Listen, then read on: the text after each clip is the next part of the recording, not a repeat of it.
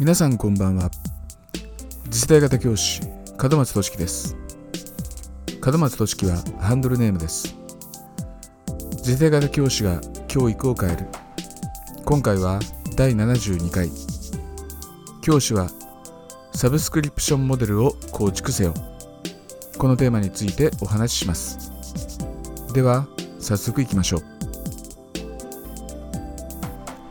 今回は教師のあなたがセカンドキャリアを考えるならこんなモデルがありますよという話をします。ぜひ参考にしてください。最近サブスクリプションモデル以下サブスクモデルという言葉がよく聞かれます。これは一般的には毎月定額の使い放題サービスと認識されています。つまり定期的に収益をもたらすビジネスモデルの一つということです。例えば雑誌や音楽動画ファッション雑貨などの動画配信サービスが巷では溢れていますよね。あれです。私も毎月 Amazon プライムで欲しいものを購入したり D マガジンで多くの雑誌を購読したりしています。比較的安価で毎月払い続けていても家計を圧迫する必要がないことやお試し感覚で多くの情報に触れることができる点が魅力です。ところでサブスクモデルは定額の使い放題サービスと先に述べましたが酒井、えー、失礼。西井俊康さんはその著書で次のように定義しています。サブスクリプションモデルとは顧客が商品やサービスを使い続けたい気持ちを作ること。継続課金モデルという点では変わりがありませんが西井さんが重視している点は顧客から継続的にデータを取得し得られたデータを次の顧客向けサービスに活用していくことです。つまりデータ活用が必須であるとしている点です。継続的にデータを活用することで日々軌道修正を図り顧客に最適化したサービスを提供し続ける。もちろん一般的な継続課金モデルも日々新たな価値観を添えてサービスを提供していることに違いはありません。しかし西井さんはサービスを提供する側が顧客から継続的にデータを入手することが大切なんだと言っているわけです。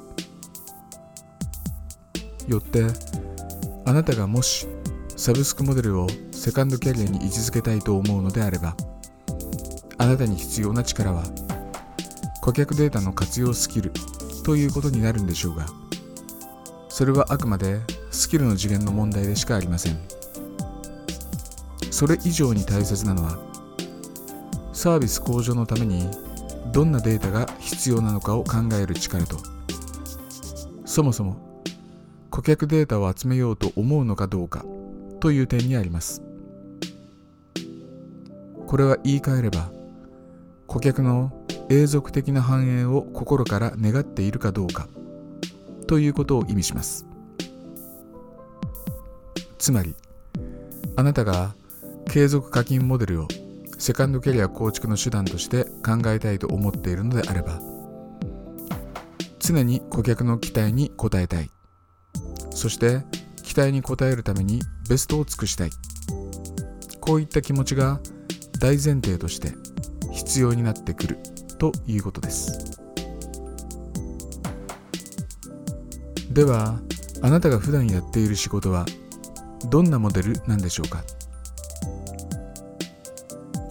私が思うには学校教育とは売り切りモデルということです。つまりこうです。学校は毎年生徒が卒業しその代わりに新たな生徒を受け入れる場所です。あなたの目の前の生徒たちはどんどん入れ替わっていくのです。あなたはそこにいればいい存在です。定点観測を続けていればいい。生徒がどんどん変わっていくわけですから。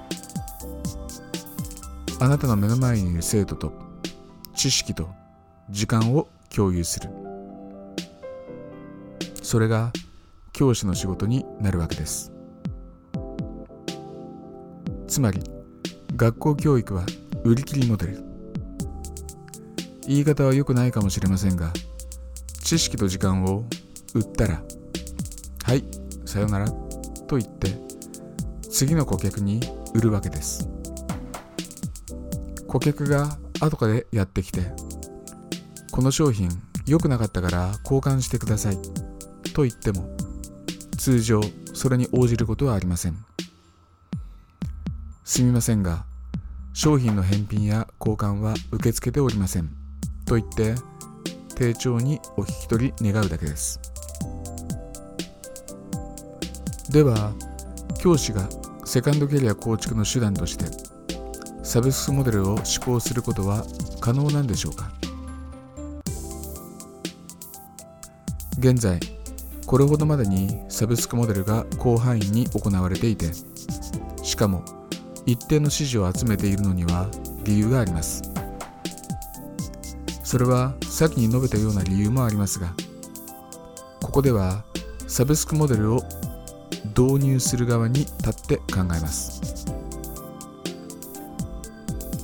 多くの人がサブスクモデルをしてみたいと思うのはおそらく2つの理由があるからです。その理由とは？1つ価値観の合う人と濃密な関係性を築けるから。2つ長期的に付き合えるから。継続課金モデルはずっと使い続けるモデルですよね。あなたが何らかのサブスクモデルを作って顧客を集めたいと思った時考えることは2つです。1つ。稼げる領域を選ぶ。2つ。自分が運営していて楽しくそして充実感を覚えられる領域を選ぶ。例えば経済的な成功を目指すのであればあなたは稼げる領域を選ぶでしょう。その領域に興味関心がなかったとしてもお金目当てという強い動機があるならばそれはそれで構わないと思います。しかしその領域でお金が稼げることが仮に分かっていたとしてもそういった領域では熾烈な競争が展開されます。あなたは教育のプロですが金銭という利益を生み出すプロではありません。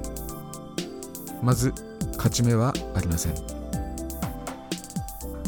ならば狙うべきは楽しく充実感を覚えられる領域を選びあなたの情熱とコストを注入する方向です。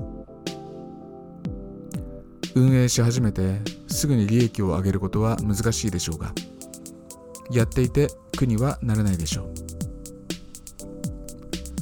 巷でこれだけサブスクモデルが流行っているのにはこういった理由があるのです。その理由とは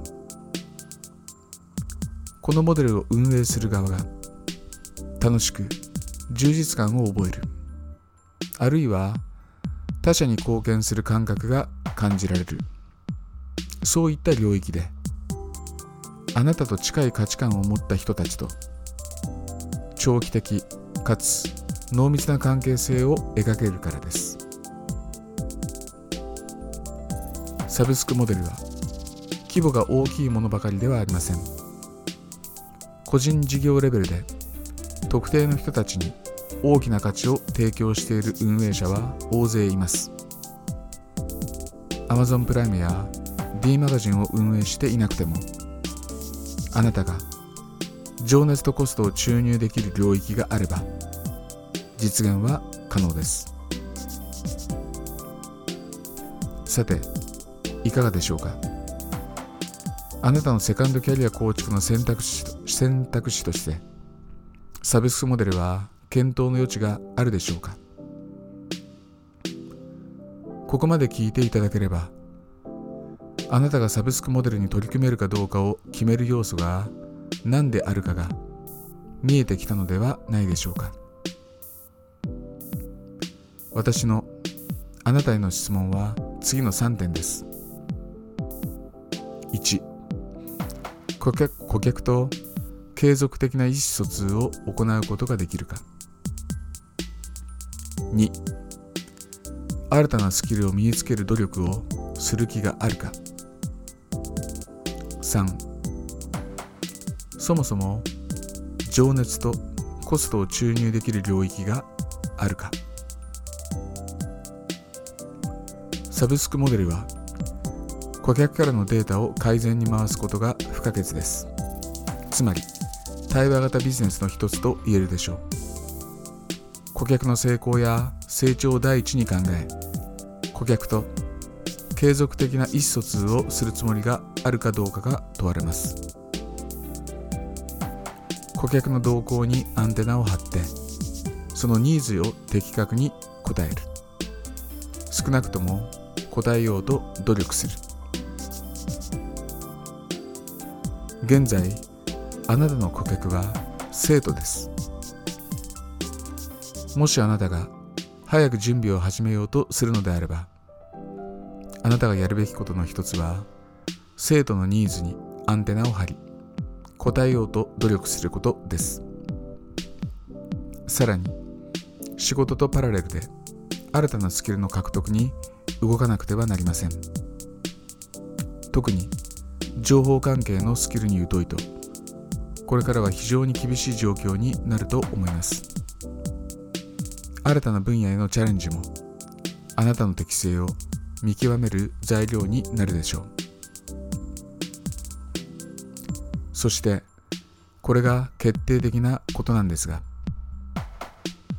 あなたの情熱とコストを注入できる領域を模索すること。このことを真剣に考えてみてください。あなたがリタイアした後あなたを雇ってくれる企業はありません。教師は一般社会におけるスキルを持ち合わせていないのです。教科の専門性を生かして塾を開くか教育相談が好きならカウンセラーの道を歩むか。しかしこれは言うほど簡単なことではありません。競合は多く教師のあなたがその分野で成功できる可能性は極めて低いと言えるでしょう。ではどうするか。私の提案はあなたの好きで得意をマネタイズできるように正しい努力をできるだけ早く始め退職するその日までその努力を継続し続けること。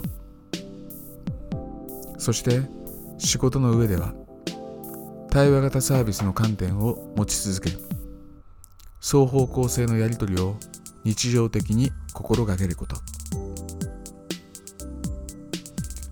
あなたがサブスクモデルをセカンドキャリア構築の一手段として検討するなら避けて通れない考え方ですでも私はこの考え方をお勧めしますなぜならそうすることであなたは教師として大きな魅力を手に入れ仕事だけでなく人生全体を輝かせることができるようになるから。あらゆるタイミングを捉えて新たなチャレンジを始めてみてください。この機会にいろんな可能性を考えてみませんか？そして行動につなげてみませんか？